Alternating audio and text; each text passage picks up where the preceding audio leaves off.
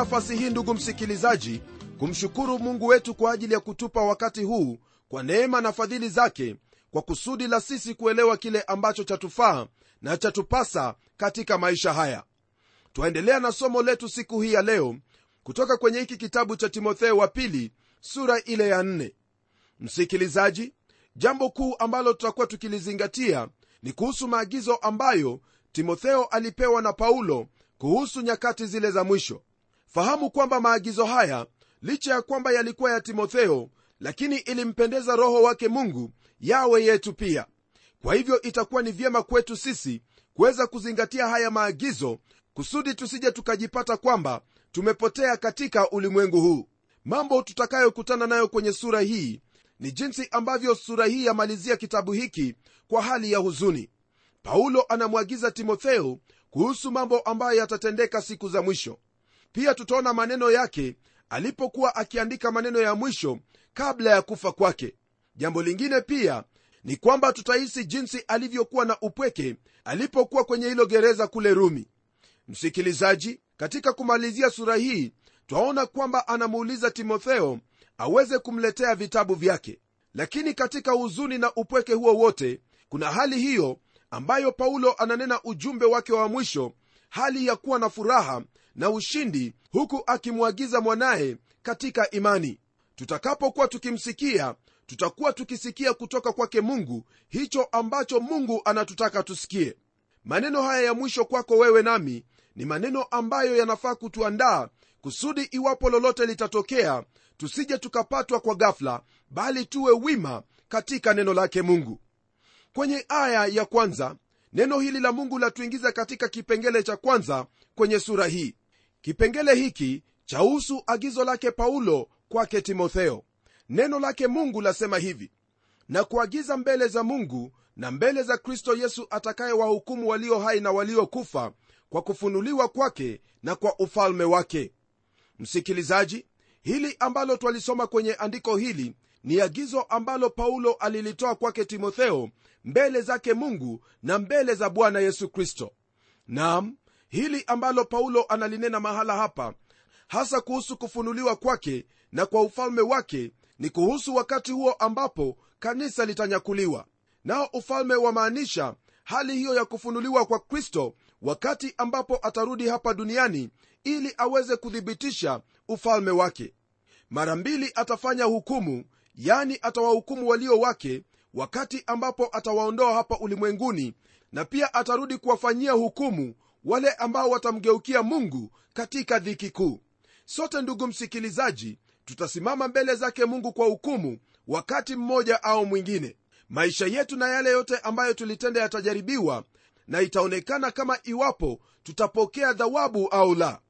Jambo hili ambalo paulo alimwambia timotheo msikilizaji ni jambo ambalo pia la kuhusu wewe pamoja nami.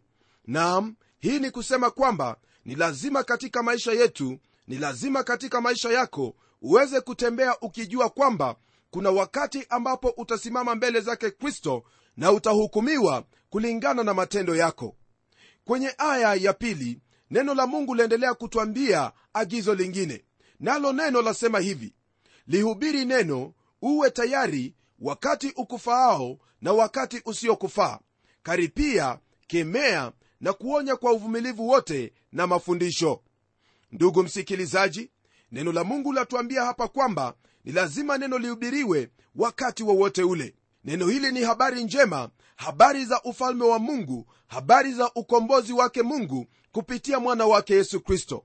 Hilo ndilo neno ambalo ni lazima uwe tayari kulihubiri wakati unaofaa na wakati usiofaa. Ni kama vile paulo alikuwa akimwambia timotheo kwamba iwapo mtu atakuamusha saa nane za usiku waweza kusimama na kulihubiri neno hili. Nam utayari huo ndugu msikilizaji ndiyo ambao wafaa kuwa nao katika maisha yako. Kwa kuwa kwa kulihubiri neno lake mungu mungu atatenda miujiza na atawaokoa wengi kupitia neno hili ambalo ni uzima.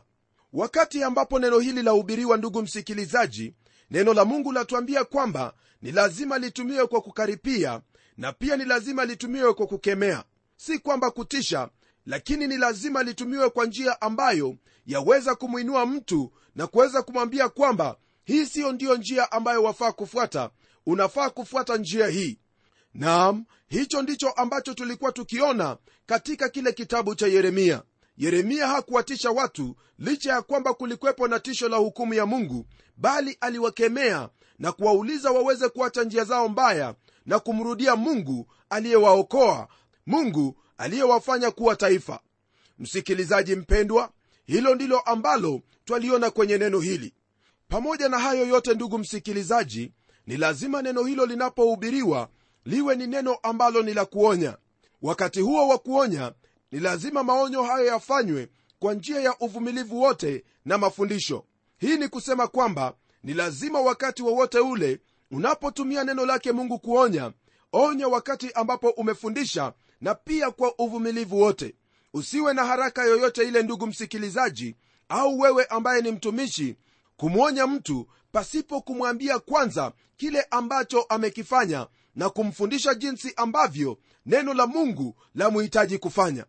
Mambo hayo ndiyo ambayo tuliyaona katika kile kitabu cha yeremia kwamba yeye aliwafundisha watu akanena neno la mungu kwa uaminifu na kuwaonya kwa uvumilivu wote na mafundisho. Naam kulikwepo na wale ambao waliamini na pia kulikwepo na wale ambao hawakuamini. Hivyo ndivyo ambavyo neno lake mungu lafaa kuhubiriwa.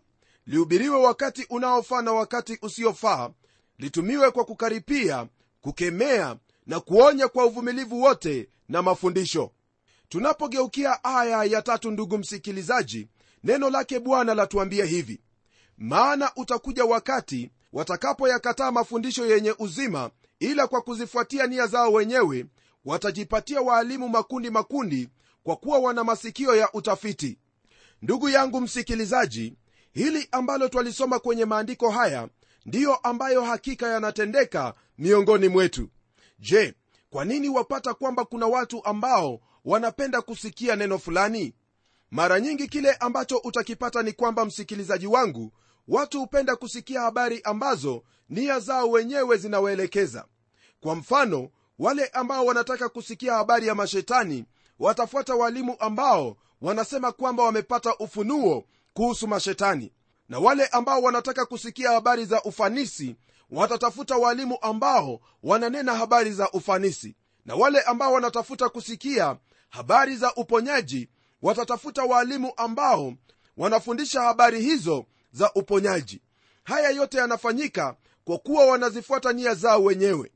Msikilizaji yote haya ambayo yanatendeka ni lazima ufahamu kwamba twakaribia twanusia siku hizo za mwisho.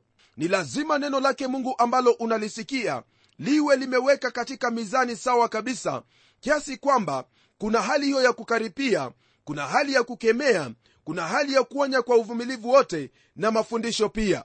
Naam siyo mafundisho ambayo yanalenga tu upande mmoja bali mafundisho ambayo yanahusu kila hali ya maisha ya mwanadamu. Hayo ndiyo mafundisho ambayo ndugu yangu unafaa kuyasikia. Uponyaji ni sawa kujua habari ya kukemea mapepo ni sawa na pia ufanisi ni sawa nami naomba kwamba wewe pia ufanikiwe. Lakini ni lazima pia kuwepo na mafundisho ambayo yanafundisha jinsi ambavyo waweza kutembea mahali ambapo hakuna wakristo na watu wajue kwamba huyu ni mkristo. Ni lazima kuwepo na mafundisho ambayo yatakufundisha jinsi ambavyo unafaa kuenenda katika imani. Hilo ndilo ambalo lafaa kuwepo. Siyo mafundisho tu ambayo yanalenga upande mmoja. Mafundisho kama hayo ndugu msikilizaji ni vyema ujitahadhari kwa kuwa huenda umeungana na kikundi ambacho chafuata nia zao wenyewe. Naam angalia ni wapi ambapo umekaa usije ukajipata kwamba unasikia tu kile ambacho mtu yafikiria kwamba wataka kukisikia. Kwenye aya ya nne neno la mungu laendelea kwa kusema hivi nao watajiepusha wasisikie yaliyo kweli na kuzigeukia hadithi za uongo. Unaona haya ndiyo ambayo yanaendelea hata leo hii kuna watu ambao wanahubiri kwamba haufai kupitia katika shida wala haufai kupitia katika magumu yoyote yale.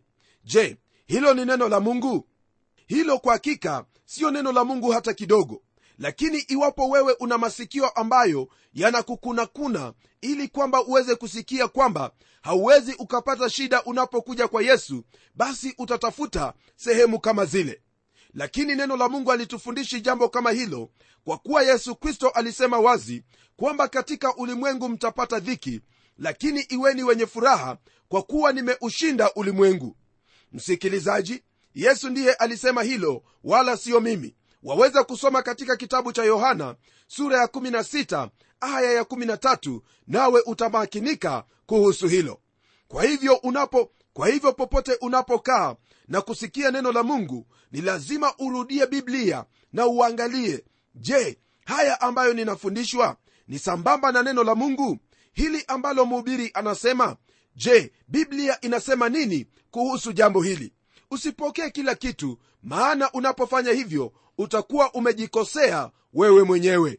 Kwenye aya ya tano neno la mungu laendelea kwa kutwambia kwamba bali wewe uwe na kiasi katika mambo yote vumilia mabaya fanya kazi ya mhubiri wa injili timiliza huduma yako.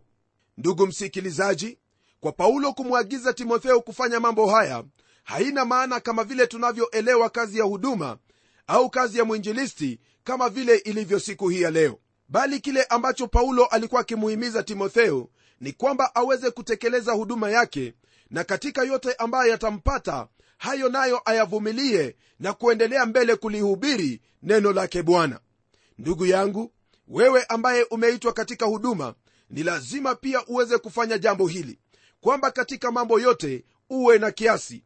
Vumilia mabaya vumilia hali ngumu ambayo yaweza kukupata na uendelee kutimiliza huduma yako. Maana katika kufanya hivyo wewe utapata dhawabu yako mbele zake mungu. Tunapoendelea kutoka kwenye aya ya 6 hadi 8 neno la mungu latuambia hivi. Kwa maana mimi sasa namiminwa na wakati wa kufariki kwangu umefika. Nimevipiga vita vilivyo vizuri mwendo nimeumaliza imani nimeilinda. Baada ya hayo nimewekewa taji ya haki ambayo bwana muhukumu mwenye haki atanipa siku ile. Wala si mimi tu bali na wote pia waliopenda kufunuliwa kwake. Ndugu msikilizaji haya ambayo twayasoma kwenye maandiko haya ni mambo ambayo kwa hakika yaonyesha jinsi ambavyo paulo alivyokuwa anawaza na zaidi ya yote ushuhuda wake kabla ya kwenda kuwa pamoja na bwana. Kwa maneno mengine paulo anasema kwamba alikuwa tayari kutolewa kama sadaka wakati huo ambapo atauliwa. Msikilizaji hili ndilo jambo pia ambalo twalipata katika kitabu cha wafilipi sura ya pili aya ile ya 17 akisema hivi naam hata nikimiminwa juu ya dhabihu na ibada ya imani yenu na furahi tena nafurahi pamoja nanyi nyote. Kwa kunena maneno kama haya paulo alitaka maisha yake yamiminwe. Na sasa kwenye mwisho wa maisha yake angeliweza kusema kwamba maisha yake yamemiminwa kama sadaka ya kinywaji. Huyu ni mtu ambaye alijua yule ambaye amemwamini. Nami natamani kwamba kila mtoto wa mungu pamoja nami tujue kile ambacho twaamini hivi kwamba muda na saa kama hiyo itakapotufikia tuweze kusimama wima na kusema kwamba maisha yetu yanamiminwa kama dhabihu. Tunapotazama maandiko hayo twaona kwamba paulo anamalizia ushuhuda wake kwa njia tatu au kumalizia habari za maisha yake kwa njia tatu. Jambo la kwanza anasema kwamba amevipiga vita vilivyo vizuri. Msikilizaji paulo alikuwa ni askari mwema askari ambaye alifanya kazi yake vizuri. Kulikwepo na vita ambavyo alipigana naye akashinda vita vyote. Na anapokaribia mwisho wa maisha yake anasema kwamba nimekuwa askari wake bwana wetu na mwokozi wetu. Rafiki msikilizaji waumini wote ni lazima kuchukua sehemu hiyo. Kuna vita ambavyo ni lazima kupigana na kila mkristo ni lazima asimame na kuweza kulinda neno la mungu na kusimama katika kweli za biblia. Lakini jambo hili ndugu msikilizaji litawezekanaje? Jambo hili litawezekana tu iwapo wewe utakuwa jinsi ambavyo neno lake mungu lakwambia maana neno la mungu latuambia kwamba ni lazima neno lake kristo likuwe kwa wingi ndani yetu. Neno hili la kristo linapokuwa kwa wingi ndani yako wewe utajua kile ambacho umeamini nawe utasimama wima na kuendelea kupigana vita vizuri vya imani ndani ya kristo huku ukipata ushindi. Ndiposa twahimizwa kwenye neno la mungu katika kitabu cha warumi sura ya 8 aya ya 31 kwa maneno yafuatayo. Basi tuseme nini juu ya hayo? Mungu akiwapo upande wetu ni nani aliye juu yetu? Yeye asiyemwachilia mwana wake mwenyewe bali alimtoa kwa ajili yetu sisi sote atakosaje kutukirimia na mambo yote pamoja naye? Ni nani atakayewashitaki wateule wa mungu? Mungu ndiye mwenye kuwahesabia haki. Ni nani atakayewahukumia adhabu?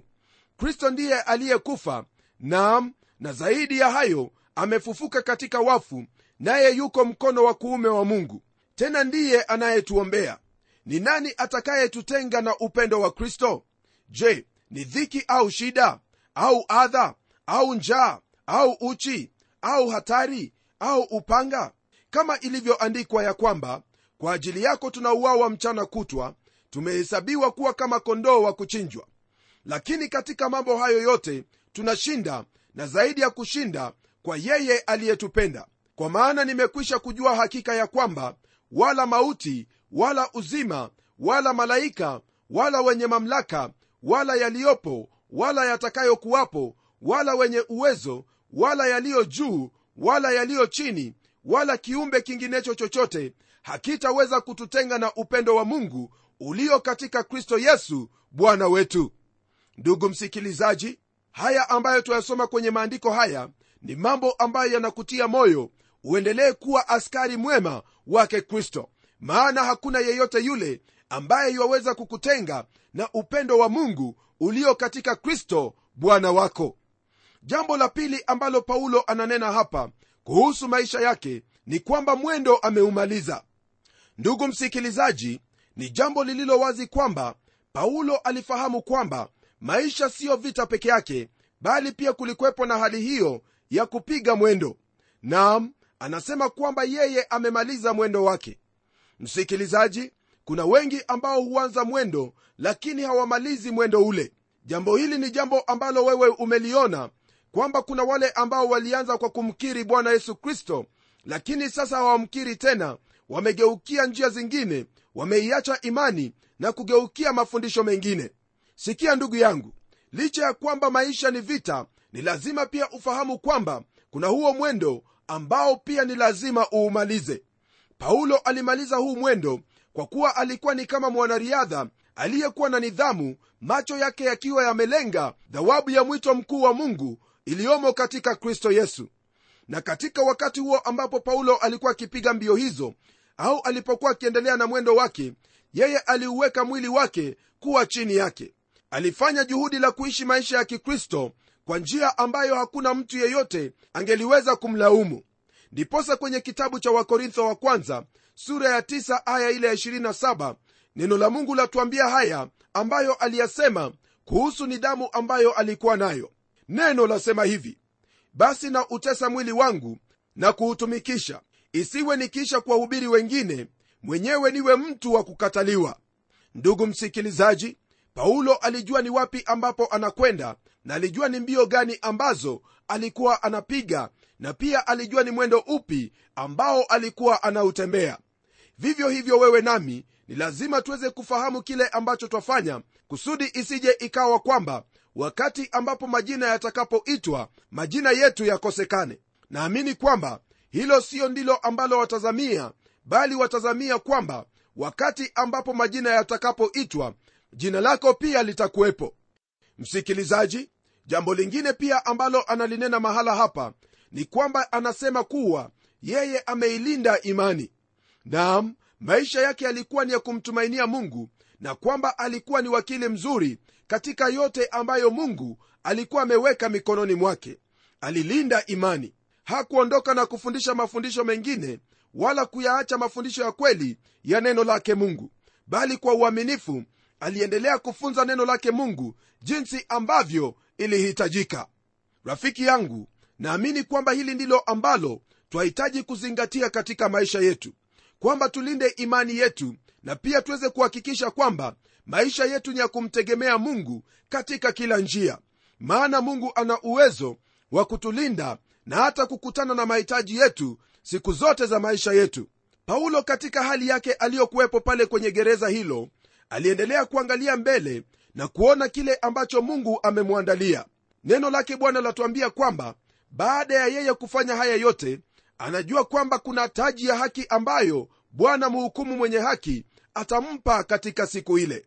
Nam hili ambalo lipo hapa ni kwamba paulo alikuwa anatarajia kutoka kwake bwana. Alitazamia kwamba katika siku ile mungu atampa taji ile ya haki jambo hili ndilo ambalo lafaa kuwepo katika maisha yetu hasa tunapopitia mambo magumu au hata wakati ambapo hakuna lolote lile baya ambalo latupata. Twafaa kuendelea kupiga vita vizuri ili tuweze kuumaliza mwendo na pia kuilinda imani. Maana pasipo kufanya hivyo basi taji hiyo ya haki hatutaweza kuipata.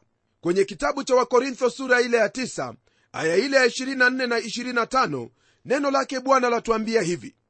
Je hamjui ya kuwa wale washindanao kwa kupiga mbio hupiga mbio wote lakini apokeaye tuzo ni mmoja? Pigeni mbio namna hiyo ili mpate. Na kila ashindanaye katika michezo hujizuia katika yote. Basi hao hufanya hivyo kusudi wapokee taji iharibikayo. Bali sisi tupokee taji isiyoharibika. Kutokana na haya ya maandiko ndugu msikilizaji ni vyema ufahamu kwamba lolote ambalo unalifanya ni lazima liwe kwa jinsi ambavyo yahitajika. Kama vile wanariadha ni lazima kufuata kanuni za wanariadha vivyo hivyo ni lazima wewe ufuate kanuni zile ambazo neno lake mungu latuambia. Kwa kuwa pasipo kufanya hivyo basi utapata kwamba siku hiyo itakapofika waweza kuikosa taji ile. Ndiposa paulo anasema kwamba pigeni mbio namna hiyo ili mpate. Naam hakuna njia nyingine yoyote ile ambayo waweza kupiga mbio hizo ili upate taji ile pasipo wewe kuzingatia neno la mungu na kulitii katika maisha yako. Hakuna njia ya mkato msikilizaji. Lazima ufuate lolote lile ambalo neno la mungu limekuagiza. Hiyo ndiyo sababu paulo anaendelea kwa kusema kwamba taji hiyo ambayo bwana atampa hatampa yeye peke yake bali atawapa wote pia waliopenda kufunuliwa kwake. Msikilizaji wale ambao watakuwa wamepiga mbio wale ambao watakuwa wamepiga vita vizuri na kumaliza mwendo wao na kulinda imani ndiyo ambao watapokea taji hiyo. Maana kwa vyovyote vile yote hayo ambayo watakuwa wameyatenda yatakuwa ni dhihirisho la wazi kabisa kwamba walipenda kufunuliwa kwake yesu kristo. Naam hili ndilo ambalo naamini kwamba wewe walisubiri nami pia nalisubiri hili. Najua kwamba unakubaliana nami kwa jambo hili. Kwa sababu hiyo tutaomba pamoja ili mungu aweze kutusaidia. Hebu tuombe.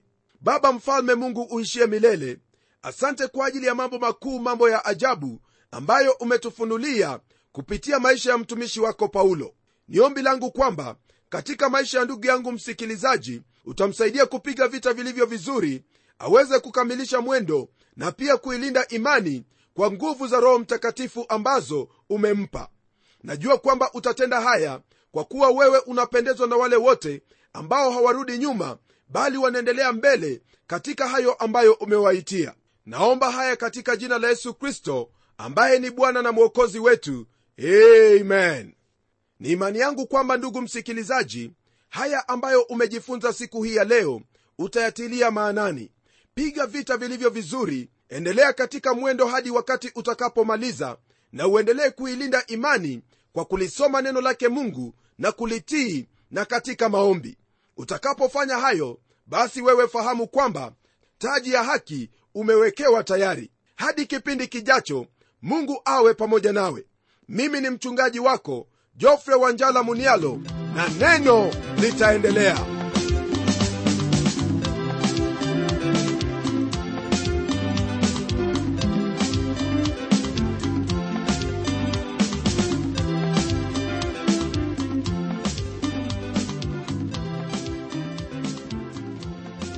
asante sana msikilizaji wangu kwa kuwa pamoja nasi na iwapo una jambo la kutuelezea tafadhali tuandikie barua kupitia anwani ifuatayo kwa mtayarishi kipindi cha neno transworld radio. Sanduku la posta ni 21514 nairobi kenya. Na hadi wakati mwingine ndimi pamela omodo nikikwaga nikisema barikiwa na neno litaendelea